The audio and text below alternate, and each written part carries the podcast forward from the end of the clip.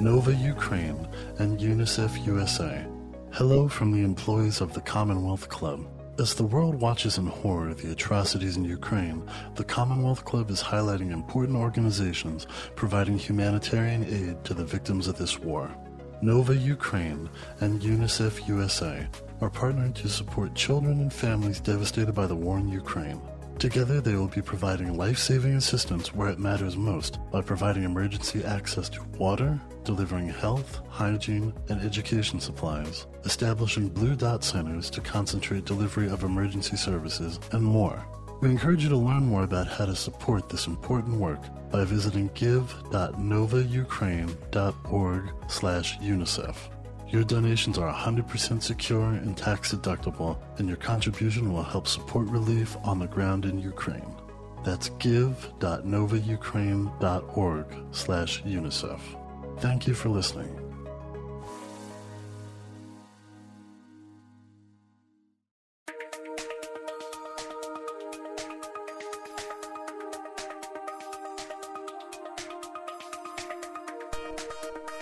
Welcome, everyone. Welcome to the Michelle Meow Show at the Commonwealth Club of California.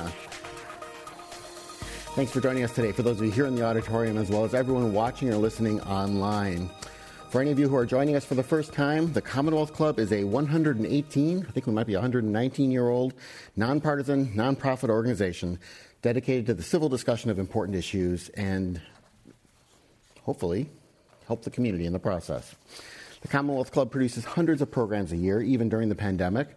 You can find our future upcoming programs as well as audio and video of past events at commonwealthclub.org. And you can find specific Michelle Meow Show programs at commonwealthclub.org slash MMS. So, first of all, housekeeping. If you're in the auditorium here, please silence your phone since we are, of course, streaming this live as well as recording it for the future. Um, if you're at home, you can let your phone ring as loud as you want. It doesn't matter. We want to thank Gilead Sciences for its support of the Michelle Meow Show at the Commonwealth Club, and we're glad tonight to be partnering with TransClinique on the special event series. TransClinique is the first national trans owned and operated gender affirming telehealth clinic. And last but not least, thanks to SF AIDS Foundation for the post program food and entertainment you'll be able to enjoy up on the rooftop when we're done down here. Now, it's my pleasure to introduce Michelle Meow she is the producer and host of The Michelle Meow Show and a member of the Commonwealth Club Board of Governors, and she's sitting right next to me. Hi. Thank you so much, John, for that awesome introduction, and welcome all of you to this program. Thanks for taking out uh, some time this Friday evening, and I know it's still something that we're getting used to coming out in person, and then for those of you who are joining online, keep doing you. keep doing the new normal. Um, the Michelle Meow Show, for those who are joining us for the very first time, is your A through Z covering the LGBT, LMNOP, and everyone in between. I'm very pleased to introduce to you our esteemed panel here who will all talk about the future and transgender healthcare, or I should say, in a much more inclusive way, uh, trans, gender nonconforming, or non binary communities and how by focusing on our community, we can create a much more inclusive world for healthcare. So let me begin by introducing you to Dr. Heidi Wittenberg, who's sitting right here next to me. Uh, she is a medical director at the Gender Institute and chief of surgery at St. Francis Memorial Hospital, and also director of Mosaic Care Inc., we have, next, we have Dr. Christy Butler, who's assistant professor and urologic surgeon at the University of California at San Francisco. Dr. Ellie Zara Ley, who is a plastic surgeon physician at the Gender Conf- Confirmation Center. And last but not least, Dr. Alexis Petra, who's the founder and CEO of TransClinique. Let's welcome everyone to the program. So why don't we have uh, you all start by sharing how how and why you joined the medical field and what inspired you to specialize in trans affirming healthcare. What changes have you experienced in trans healthcare over the last decade? Dr. Wittenberg? Um, so I was originally OBGYN by training, and I've been practicing in San Francisco since 1999 and started off as a pelvic reconstructive surgeon and became more specialized with uh, minimally invasive GYN surgery and techniques, uh, neurourology, pelvic pain, robotic surgery. And then I was asked by a gender affirmation um, practice to help them with surgeries. And I trained with them for a year and realized that this is kind of the pinnacle of reconstructive surgery and is complicated enough that it really needs to be focused on um, for patient safety outcomes and to really progress the surgery along. So, um, decided to focus. I felt I was professionally, evolutionarily made for uh, performing these surgeries, and um, and now I'm bringing new babies into the world as I originally had, but as they should have been born. Dr. Butler. Um, I think for me, it was certainly kind of an evolution. You know, I went into medicine like a lot of folks. I was drawn to more particularly vulnerable populations. I worked a lot with homeless, I worked a lot with the underinsured, and uh, really had a particular focus for more vulnerable populations. And it wasn't until I got to my training uh, in urology where I was exposed for the first time for to gender diverse individuals and really just kind of seeing how they were treated, the mistreatment, people not even wanting to come down and see or examine them because they didn't know what to do. Um, I just found that really baffling, and I really kind of took it upon myself uh, in my research gap year where I learned and educated myself with and shadowed some other folks, um, kind of better understanding their plights and um, what they go through to to get to surgery um, and just in the field of medicine and learned that I could have a focus on, on this. So I actually did a, a, year of fellowship up at Oregon Health and Science University where I specialized in gender affirming surgery and urologic reconstruction.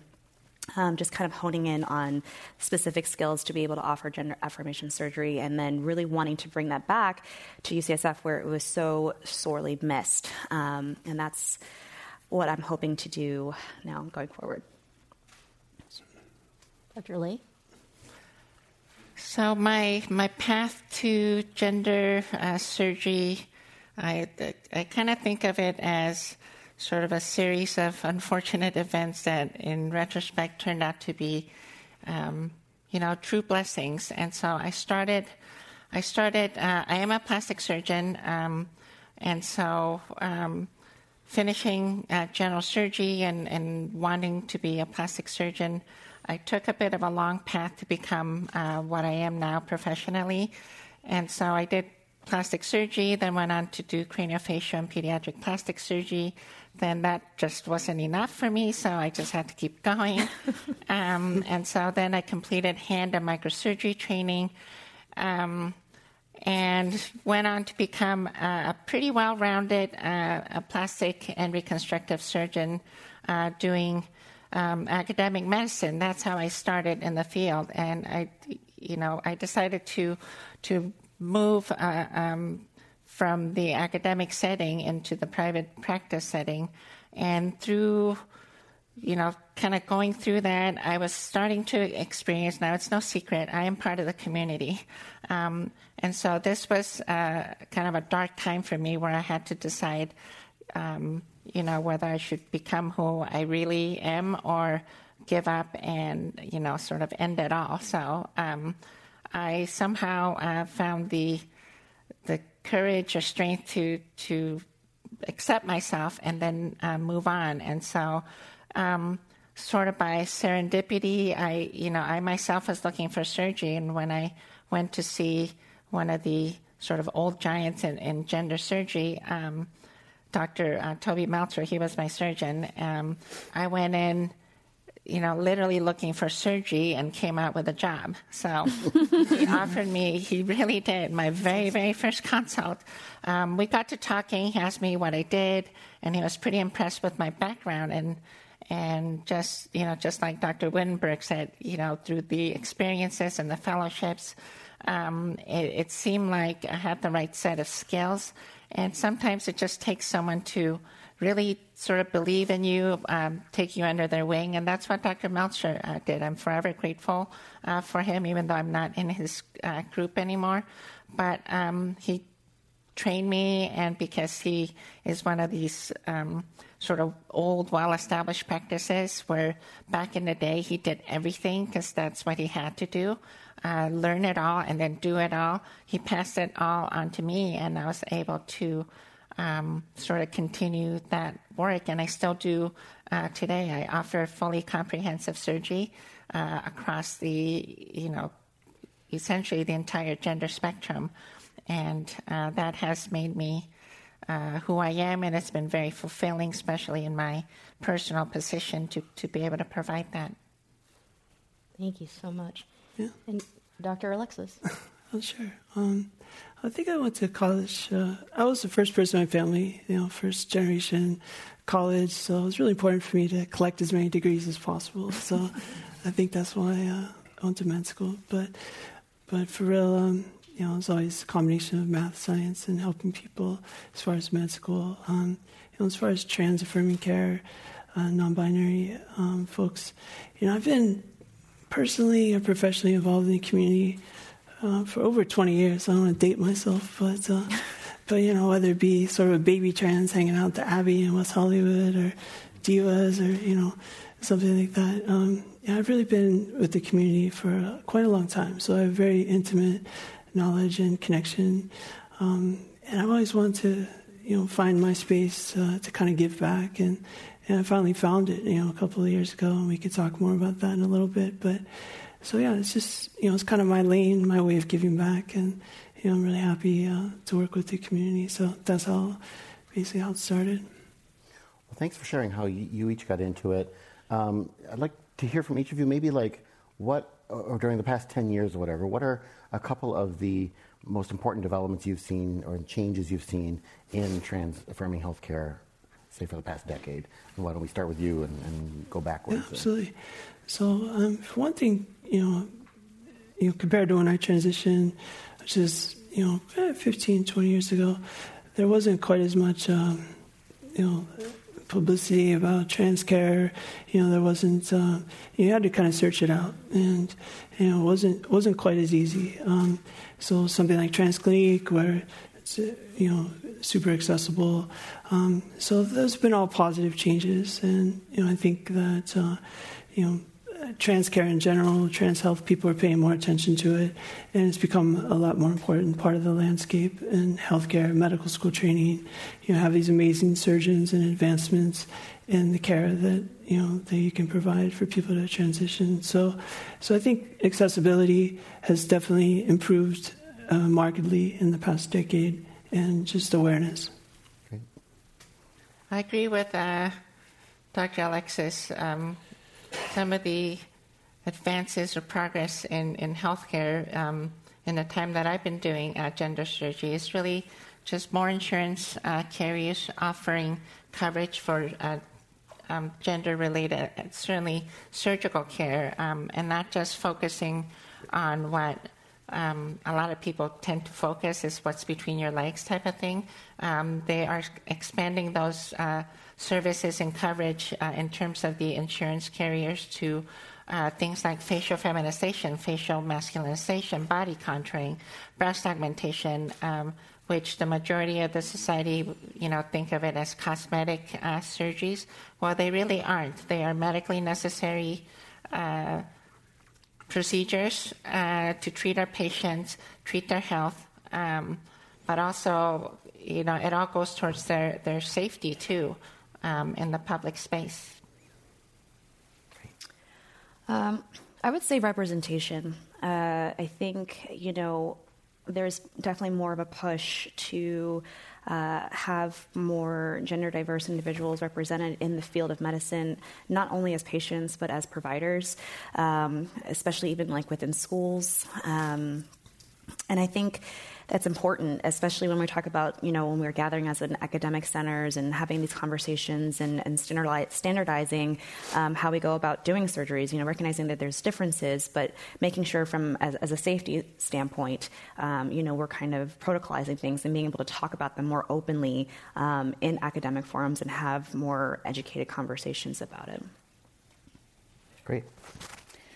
Um, agree with everything. Um, I, I would say there's also um, just, if you see over the last 10 years, the how membership to the World Professional Association of Transgender Health has increased in its numbers, and how beginning with uh, certain departments or uh, organizations actually want to hear and be educated um, as to for patients would have to cobble together their care and educate their providers is is the beginning of of people being aware there's gender care um, and um, and also there's care that ir- irrespective of someone's gender, you take care of them. So just opening up the doors, and so it's becoming more. Society is becoming more aware, and instead of a patient across the country calling their surgeon, and you know, at least there's starting to be local providers, which mm. is which is a big thing over the last ten years, which is great. It's all you know signs pointing upwards and positive and good news. This is great. I think so. Definitely. Um, Dr. Alexis, why don't we talk about uh, you know why you started Trans Clinique and how mm. creating space in this way might be changing the landscape for trans affirming care, and uh, you know basically how. The, talk to us about the access this creates for the trans and non-binary communities. Yeah, for sure. Um, so I kind of thought about it. Uh, well, I've always wanted to you know, again, give back and create a space and sort of a clinic for the community. And, and I was thinking how to do it, you know, like local brick and mortar, you get very limited outreach and, you know, it's kind of expensive. And so I kind of was thinking how to piece this together. This is like late 2019. And then the pandemic started, so it was kind of a, you know, in a way, it was like, you know, a perfect storm or a confluence of events that created this opportunity. So, you know, I was thinking, who wants to order, you know, a doctor on the internet and things like that. But then, you know, everyone's on Zoom now, so everybody's, you know, it became very widely accepted. So all of a sudden, you know, just went boom. You know, everyone's shelter in place, the clinics are closed. Um, you know, it's very limited access during that period of time, especially. So you know, since then I've uh, got relationships with labs to make it very affordable. Uh, compound pharmacies, you can have shipped to your house if you want, things like that. So the accessibility, you know, I'm in 26 states right now. So, you know, if you're at any of the border of those, you know, within that state, you don't have to drive two or three hours or wait six months to get an appointment. So it's, um, yeah, it's as easy as picking up your phone or your laptop and, you know, scheduling a Zoom call. So, yeah, accessibility. You know, that's basically it. Um, you know, safety. You don't if you're you know, marginalized, you don't have to go out. You know, I took care of someone in Alabama yesterday who, you know, was kind of afraid to, you know, come out right away. And um, so yeah, so I think the safety, accessibility, convenience, all those things, um, you know, has made it, uh, you know, wonderful uh, for people. So I'm excited about the the continuation of this. Dr. Ley, there, when in the field of trans healthcare, mostly you're going to find cis male practitioners, I think, or at least traditionally have. Um, you've got deep roots in this community, obviously, and talk a bit more about both what you bring to it as well as what you and others can do to attract more trans people into the healthcare practitioner side. Yeah, sure. Um, there's nothing wrong with uh, cis males providing uh, gender care, um, but the, yes, you're right. There are um, many. Um, you know, it's pretty rare to to have a, a trans uh, surgical provider. Um, you know, I'm sort of unique in that way, but um, uh, hopefully not for long.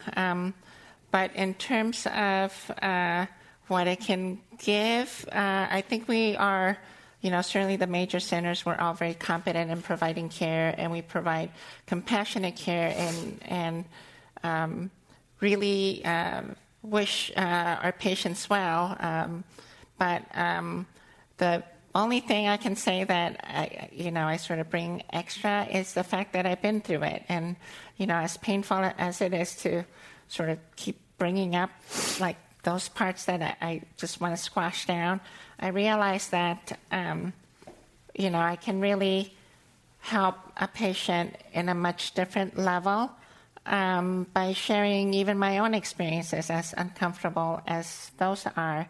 And sometimes it gets to me, and I'm just like, why? Just shut up, don't say anything. but, um, but honestly, if it helps a patient get through dilation or it helps them get through a certain complication, I tell them, look, you know, it's surgery. You know, what you're going through is, is yes, it sucks, but it's not that bad. So I, I bring that extra, you know, I guess, um, tenderness, maybe TLC, to my patients, and they, for the most part, they seem to appreciate it. For the most part, sometimes they get mad at me even for that.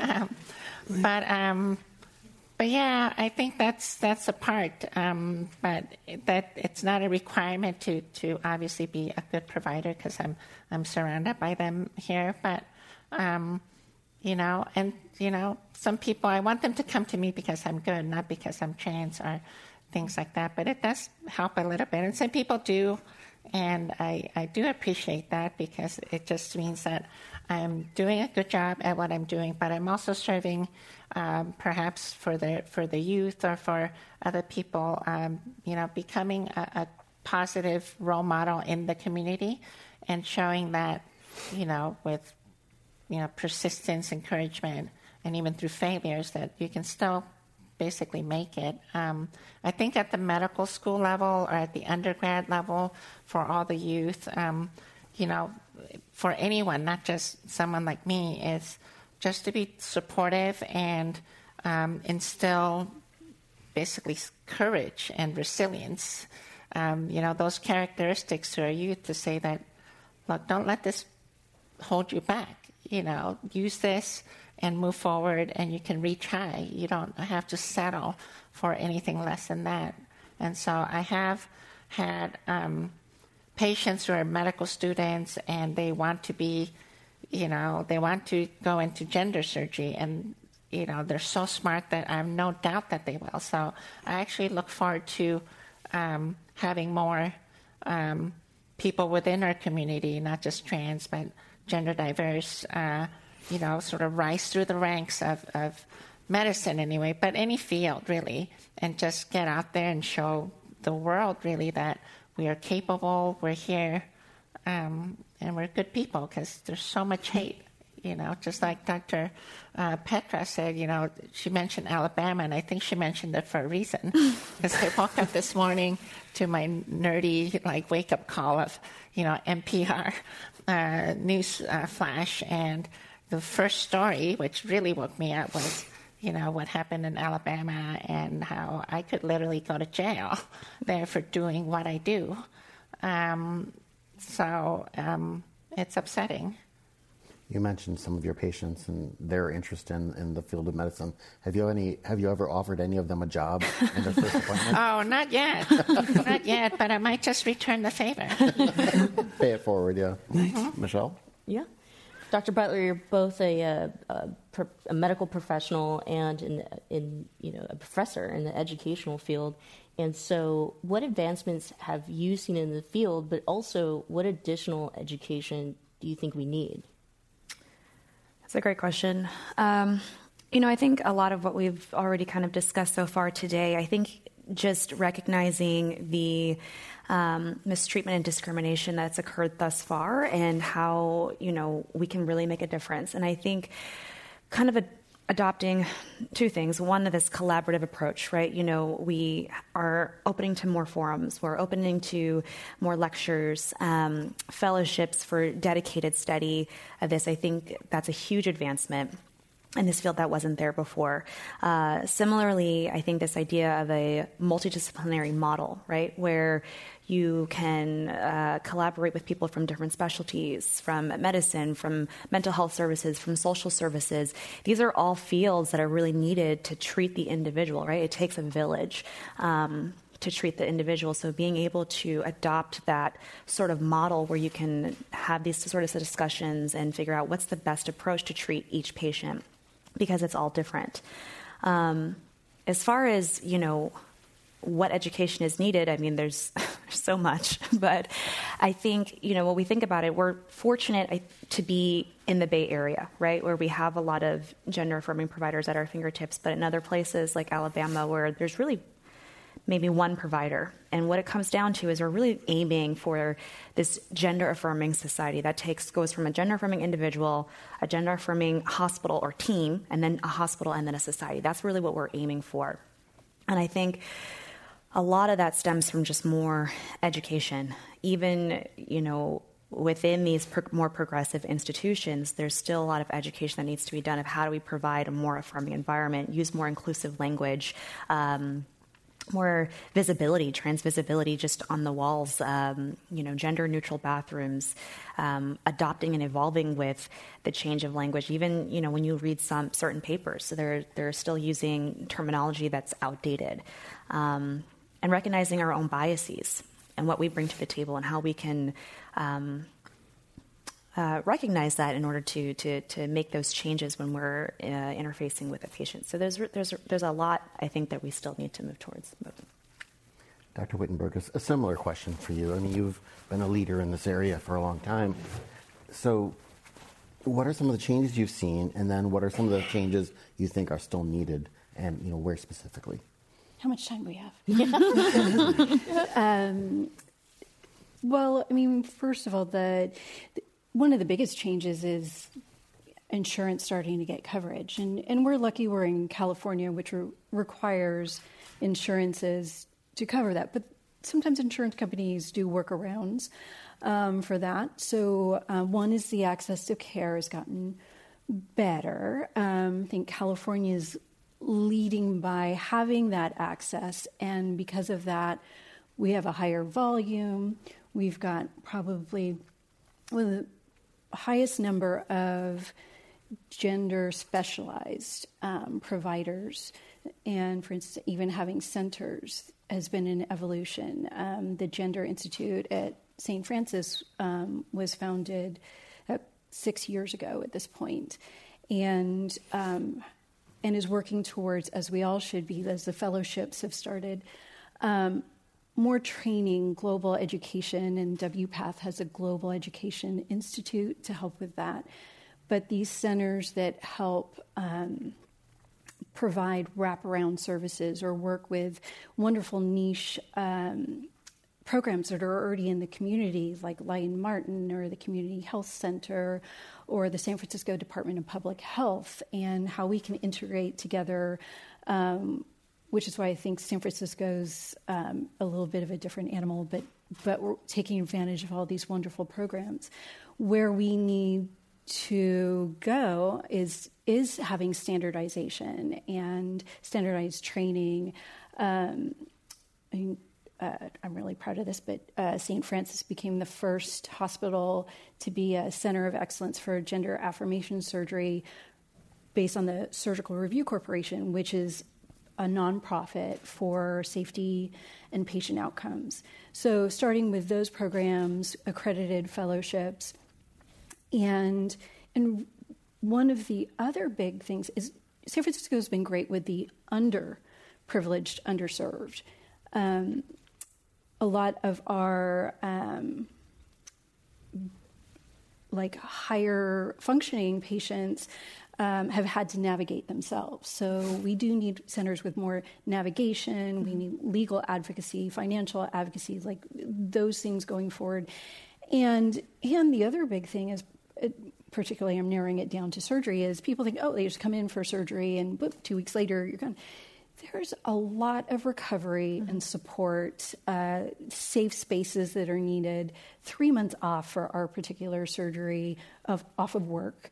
Uh, support they're in the Bay Area for a month. A support person with is with them for a minimum of two weeks. Those are huge financial, um, logistical um, issues. Put COVID on top of that, but um, uh, we really need a lot more support service to have successful outcomes. Um, people trying to cram in a major, one of the biggest surgeries in their life, and try to go back two weeks later are setting themselves up for failure. So there's there's just needs to be education support. Um, so that people can move on with their lives, and, and someone like me is just a blip on their radar. Needing education and support to deal with the emotional and, and, and mental, mental and relationship aspects of the change or uh, that too i mean just um, socioeconomic, um, mentally, physically. There's so much that goes into counseling. We're like, okay, we want you, when, if you're not from the area, we want you to have a local provider when you go home. So they don't have to be specialized in the surgery. I just need to be talking to somebody medical. I want you prophylactically make an appointment with a mental health provider about eight to 10 weeks out. You're going to hit a post post op blues phase, which any big surgery you have, you're going to have post op blues. But that compounding on everything, we just need all these things set up to set someone up for success so they don't spiral or give or stop taking care of themselves or don't go in or go in and and unfortunately go into a place that is not set up for them and get the not the appropriate care which can lead to complications. Mm-hmm. I think everyone here on the, this panel, you probably have a thing or two to say in terms of the barriers that the TGNC community faces when it comes to access to care.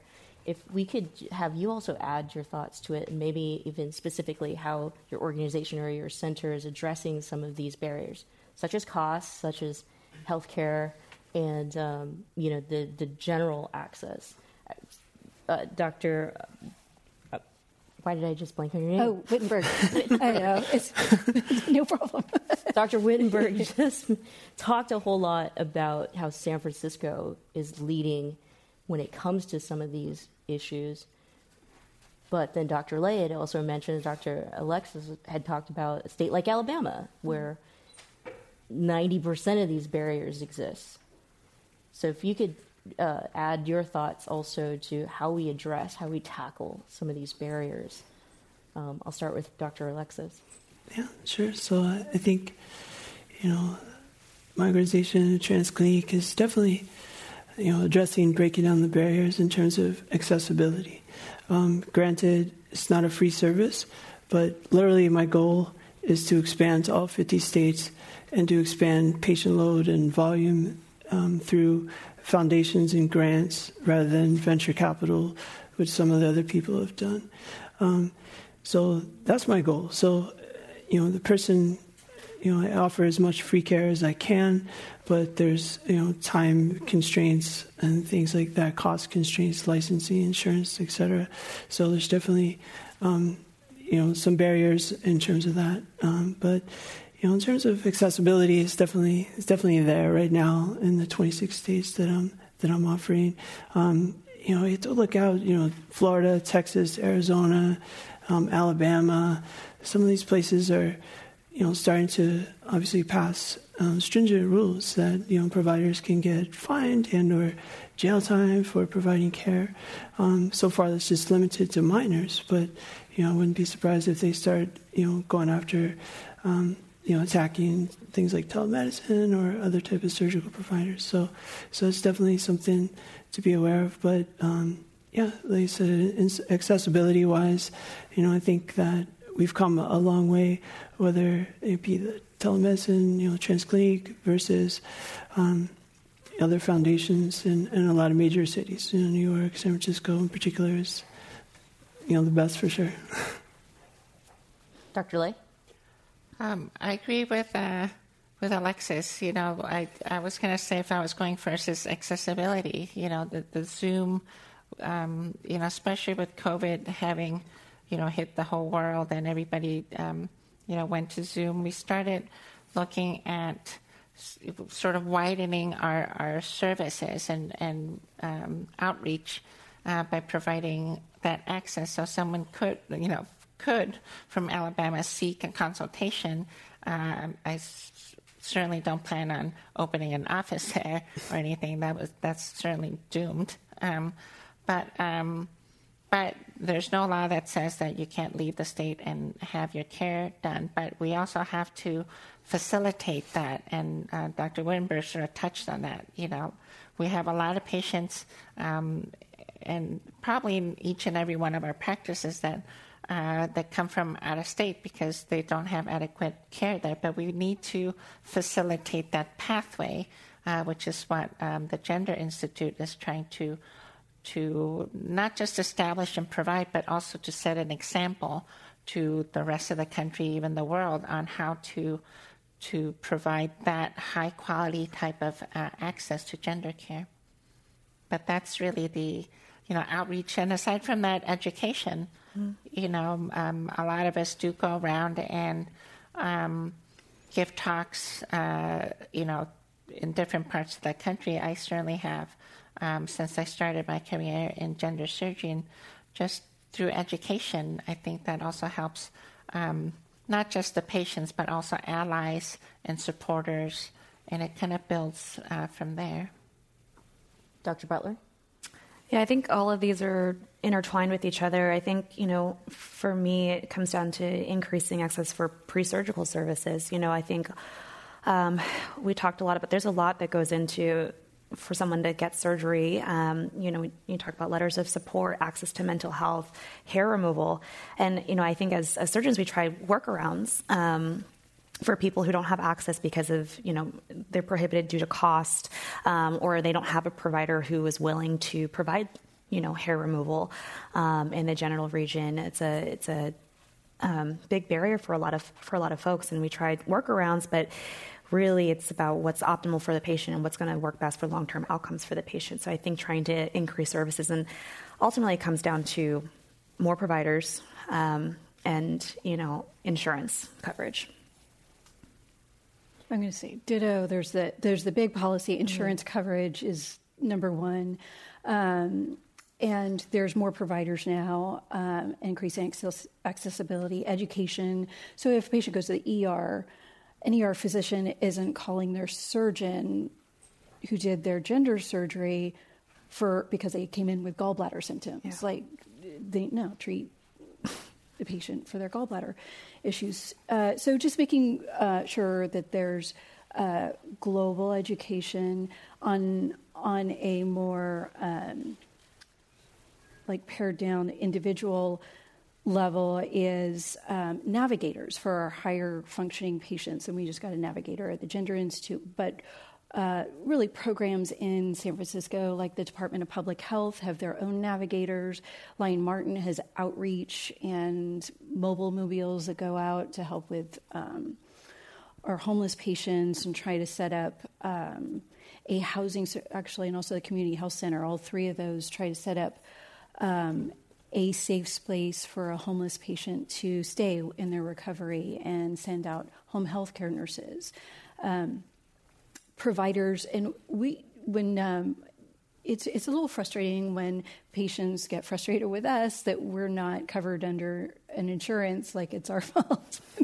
I was like, no, uh, you know, we asked to be contract. We've worked really hard to um, so that patients is not this is not out of pocket. It's mm-hmm. covered by insurance. Um, and insurances kind of work around by just not contracting with providers who provide these services. So then, for those patients that are not covered and not under eligible for programs, it's there's uh, payment plans. There's working in a surgery center if they're appropriate for for it because surgery centers are far less expensive than hospitals. Um, and and trying workarounds in in that fashion. Just quickly, uh, so do you think that the insurance companies need a whole lot of education? Or? Yeah. yeah, yeah. We in fact, um, when we were starting, this was now eight years ago. I was starting my practice and trying to educate why why um, they should contract with me. I had to educate them like what I do. It's not. It's not uh, removing an ovary. It's not it, you know it's it's different. It required specialized training, and a lot of the providers who are gender specialized provide a lot of kind of concierge specialized services um, other than their their primary role because patients don't have access to the wraparounds um, and and saving it for the original um, arguments I got is, well, I want to save, uh, we only want to contract with academic centers. Like, well, right now, this was eight you know years ago is it's only private surgeons who are doing this and academic centers are not. So um, you know how, working through that education. So yeah there was a lot of education and talking to directors and i'm still doing it. I never signed up for it but that's part of the job now. Anybody want to add anything about working with insurance companies We'll talk. I think that's another show. don't- So- You try to Go ahead, avoid John. it. Well, let's, let's talk a bit more about research in particular, new treatments and medicines. What, where, uh, where are some areas of, of research that you think we need or we should be going, or that you even know that's that's making good progress and you think will be kind of coming to fruition um, in the next however many years? Let's start with you, Dr. Wittenberg, and head back down the line. Right. Well, uh, Global Education Initiative is like the high level. Um, in in my world, um, it's like how do I make my procedure better? And and um, we're doing a study on it, and and we have a couple research studies on on um, studies in our institute, as well as yesterday I did uh, a journal club, and someone brought up. Um, more updated terminology and how surgeons might be a little bit more behind the rest and maybe they could provide education to the surgeons. I said, well, come to our next meeting and, you know, just, just continued education on, I mean, it's across the board at this point. Dr. Baker? Yeah, this is a wholly understudied field, and there's uh, so much to dive into. Um, from outcomes research to quality improvement. And I think there's an opportunity here to really be able to hone in on the community aspect of, of things, right? What's important to the community? What do they want? What research do they want to see being done um, in terms of how do we better this field? How do we um, further along, you know, uh, why patients seek surgery, what what's important um, for patients to seek surgery. So I think there's an opportunity to really kind of hone in on that and, and get them involved in the in research. Dr. Ley? Well, I think we can all agree that in the last 10 years, there's been a great, great increase in the youth uh, coming out. And so, because it seems like uh, it's relatively early in, in the youth treatment, that a lot of research still has to be even put out. You know, I know that many centers are collecting the data, but it's simply just not long enough to see what the actual long term um, effects or, or uh, studies will, will really show. So I think um, sort of keeping track of, of our, our youth um, is a big uh, field that still needs a lot of work uh, on. And it, like I said, it is being worked on. Um, on the other end, I think that a lot of this this sort of research doesn't necessarily have to come from big uh, academic centers. Um, even as individual private practice practitioners, you know, um, you know, we can still put out data, especially um, clinical outcome uh, data, and you know, sort of, I resonate with with my colleagues here of how can we do this better? Is this way of doing it really truly showing uh, the results and the decrease in complications that we really want, but really look e- at even our own results uh, uh, objectively. And so, um, you know, I, I, I actually feel like I kind of missed an opportunity in my last practice. You know, I had so, so many patients because it was such a large center, but I, I sort of got busy into obviously learning the techniques, becoming good at it, and sort of sort of left that. But now that, you know, I've, you know, I've moved uh, from that uh, practice, I'm actually going to start that now and at least do my little uh, part in in collecting my own uh, data uh, and outcomes, and hopefully in the next few years reporting it uh, and being true, obviously, to the data and the science. Um, even if the numbers don't look that great, I, I, I think they will. But um, but putting that that out, but on um, looking into the future, and I do have patients that do ask me uh, about advances and like the the dream, right? The dream of our patients is is tissue engineering or tissue transplantation, and so I do get asked a lot about, you know, can I get a, a penile transplant? Can I get a uterine transplant? And some of these things have been achieved.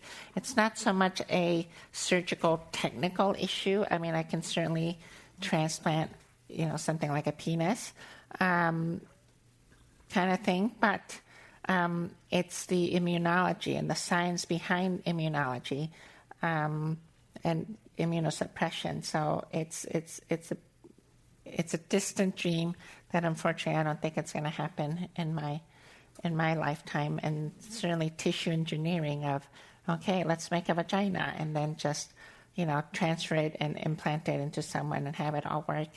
Um, who knows? I mean, may you know who knows? You know, even to this day, sometimes I'm amazed at what we do even mm-hmm. works.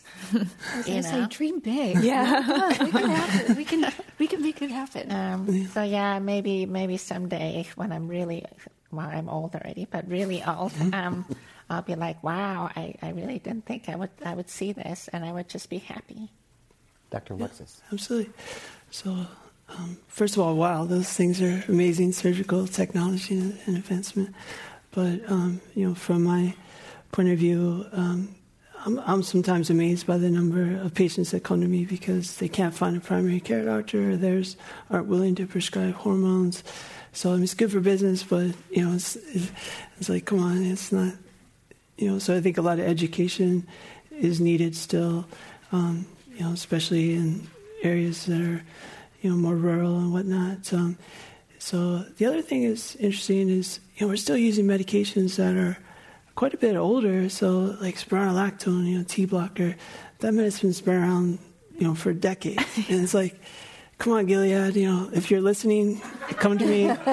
Honestly, so it's good. Exactly. So, let's do a study. Let's get a one medicine that you know it's a hormone, it's an estrogen, T blocker in one. Right? This they do all these crazy blood pressure medicines. Why can't they do that? So I think that's you know also you know kind of a next step because again we're still using these ancient medications for things. So I think that's also important as well as the, the surgical technologies.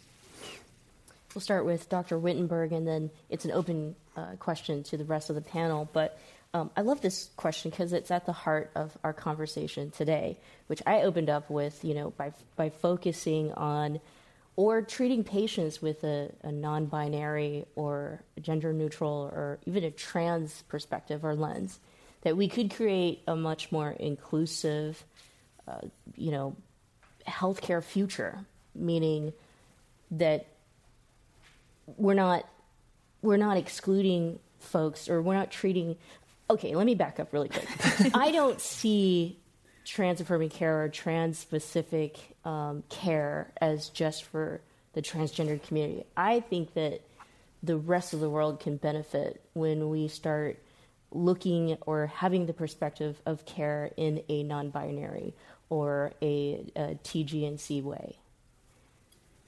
Does that make sense to you? Like, well, yeah, I think that's if I'm interpreting right uh, that um, we're talking about because multiple experiences in an emergency room where someone's calling me, and it's it's it's about the care of the individual, no matter mm-hmm. what surgeries they've had in the past. Um, am I interpreting that correctly? Yeah, and, and like educating people, like like for like, example, see the person. Yeah, there's there's treat exactly the symptoms. treat the symptoms. Don't, not just a trans person who might come see you for top surgery, right? Um, you know, right. And, and, then the recovery process is not going to also look like oh, you know, or at least 100% because you're, you're male and treating you as male or female. Yeah. yeah. We've started at uh, St. Francis Memorial Hospital asking everybody when they walk in the door what's their preferred name and pronouns.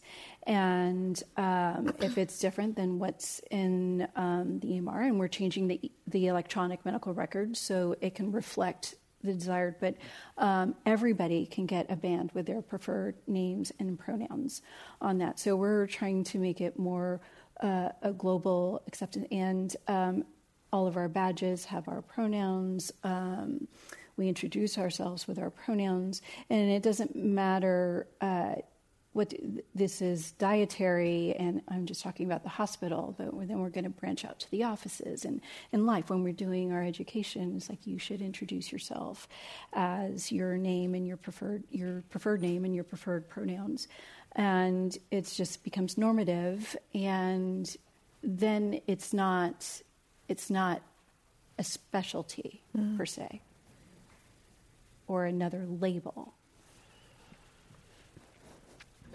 Yeah, I agree. I think normalizing thing that's the goal, right? You want to provide this sort of affirming approach to all your patients and shouldn't be that I just have to like think about something especially because it happens to be a, a trans person walked in front of me. This should be automatic. That's that's the ideal.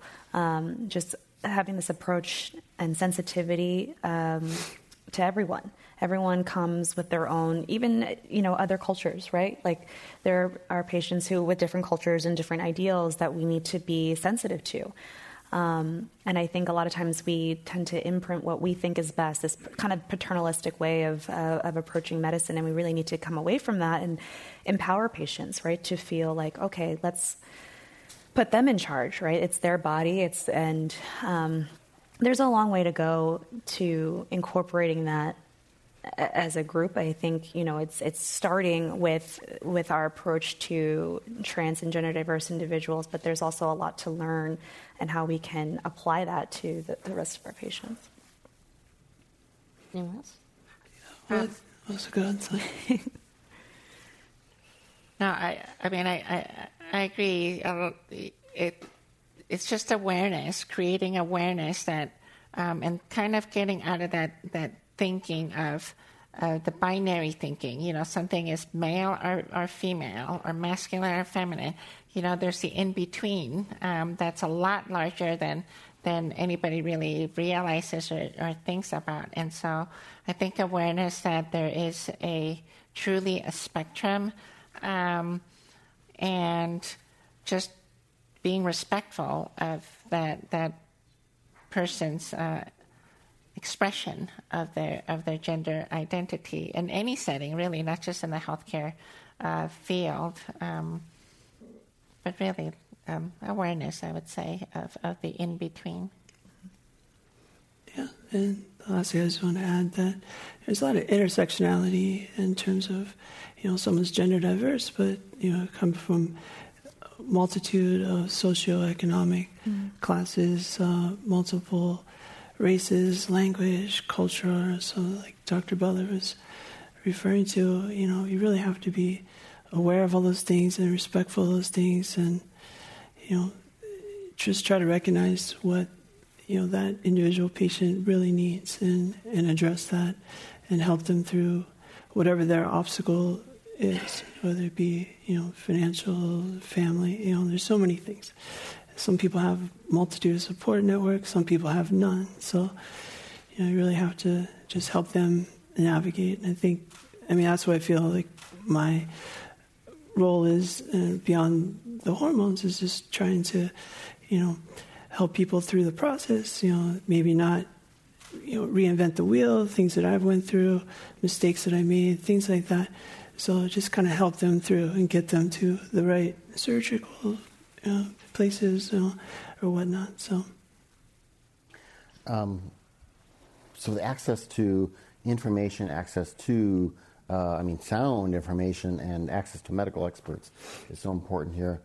Um, but I guess I want to kind of get into the negative, which we've touched on a couple times here, which is these kind of rolling laws, you know, this wave of laws across the country, and they seem to be, you know, sprouting up in more and more, frankly, Republican-controlled um, legislatures. And Dr. Alexis, you, you mm. have customers and clients across the country. The rest of you have people who, who come here for your services.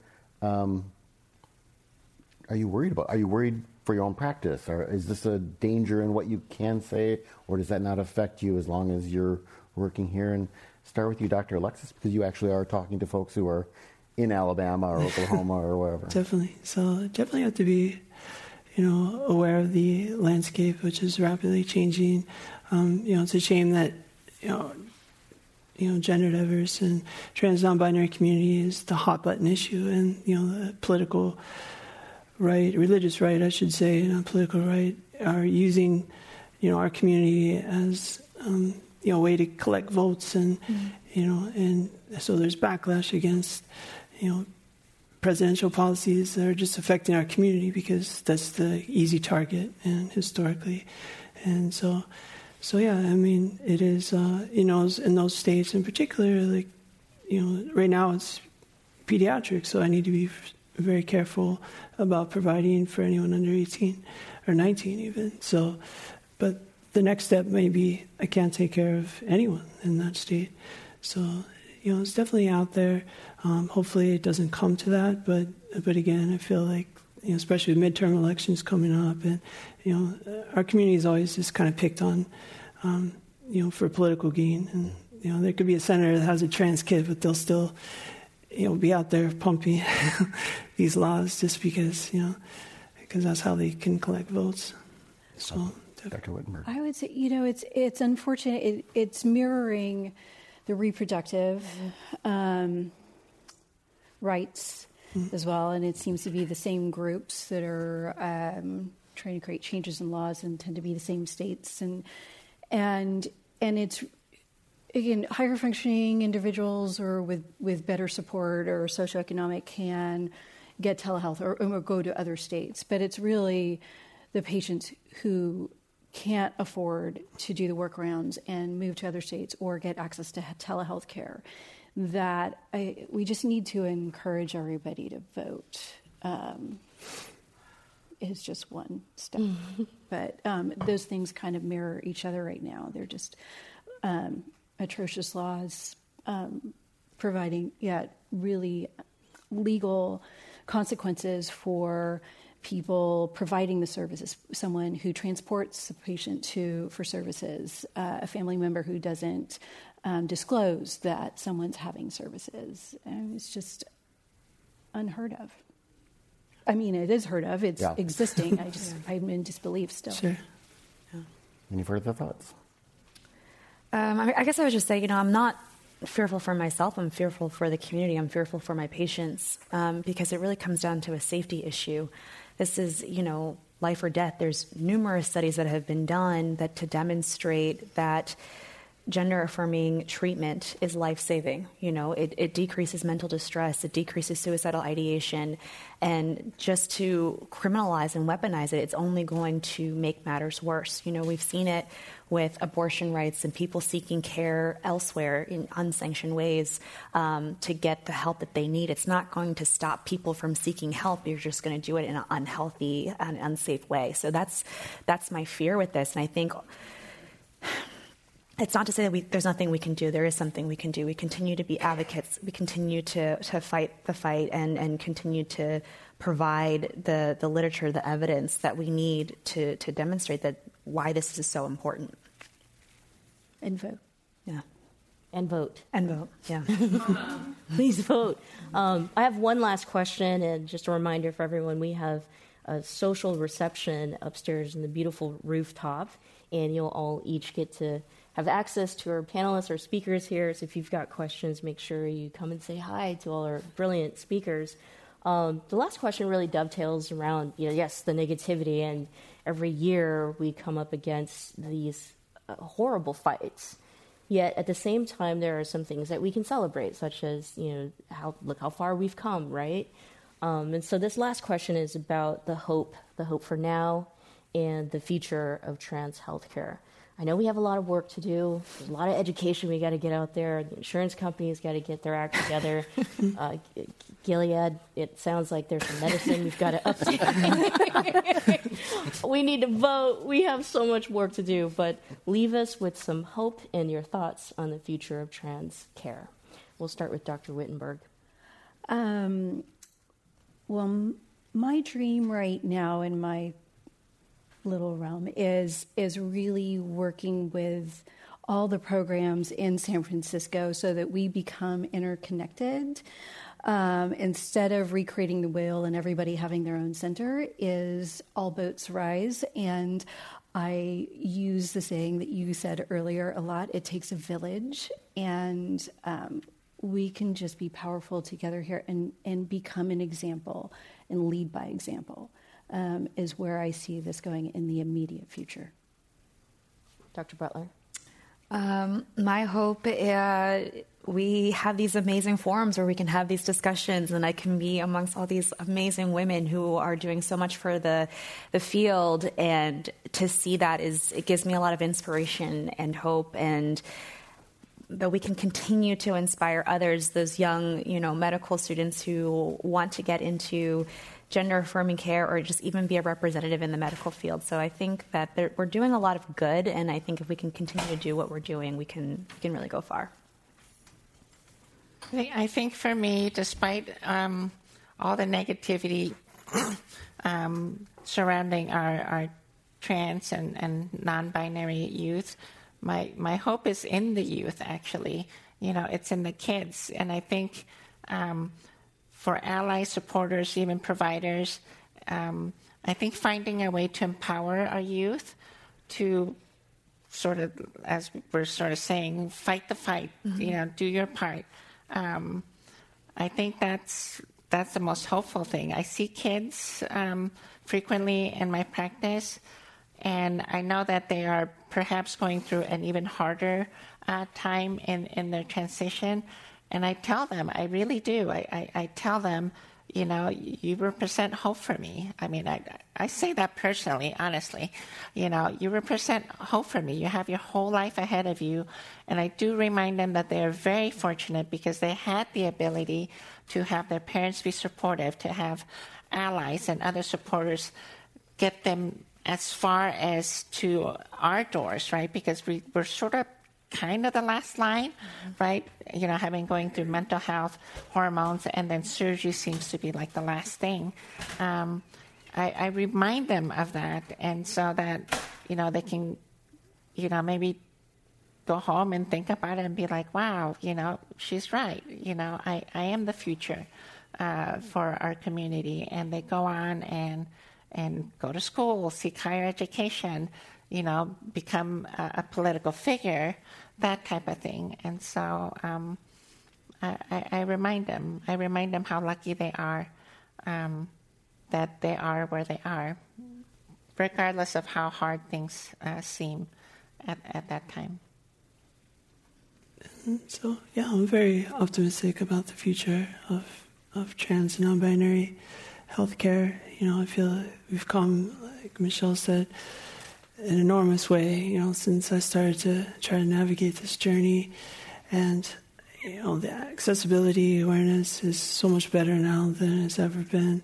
Um, you know, well, I think Gen Z, you know, the great, you know, great number of those uh, folks are gender diverse or, you know, LGBTQ.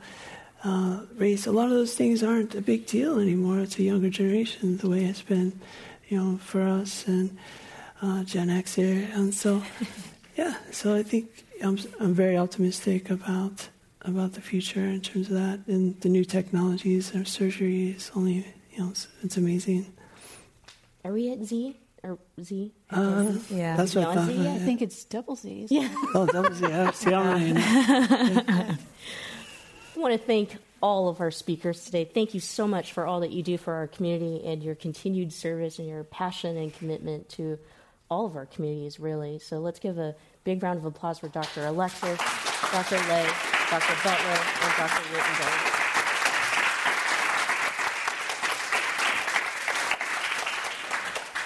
John, you want to do the last words? Thank you, Michelle, and thank you all of you here in the room, everyone listening and watching online. And again, thanks to Gilead for their steadfast support of the Michelle Meow Show. Thank you for uh, Trans Clinique for partnering with this program series. And thank you for the SF AIDS Foundation for all the wonderful fun we're going to have upstairs in just a couple minutes. Um, have a wonderful weekend, and let's head up to the rooftop and start our weekend off right.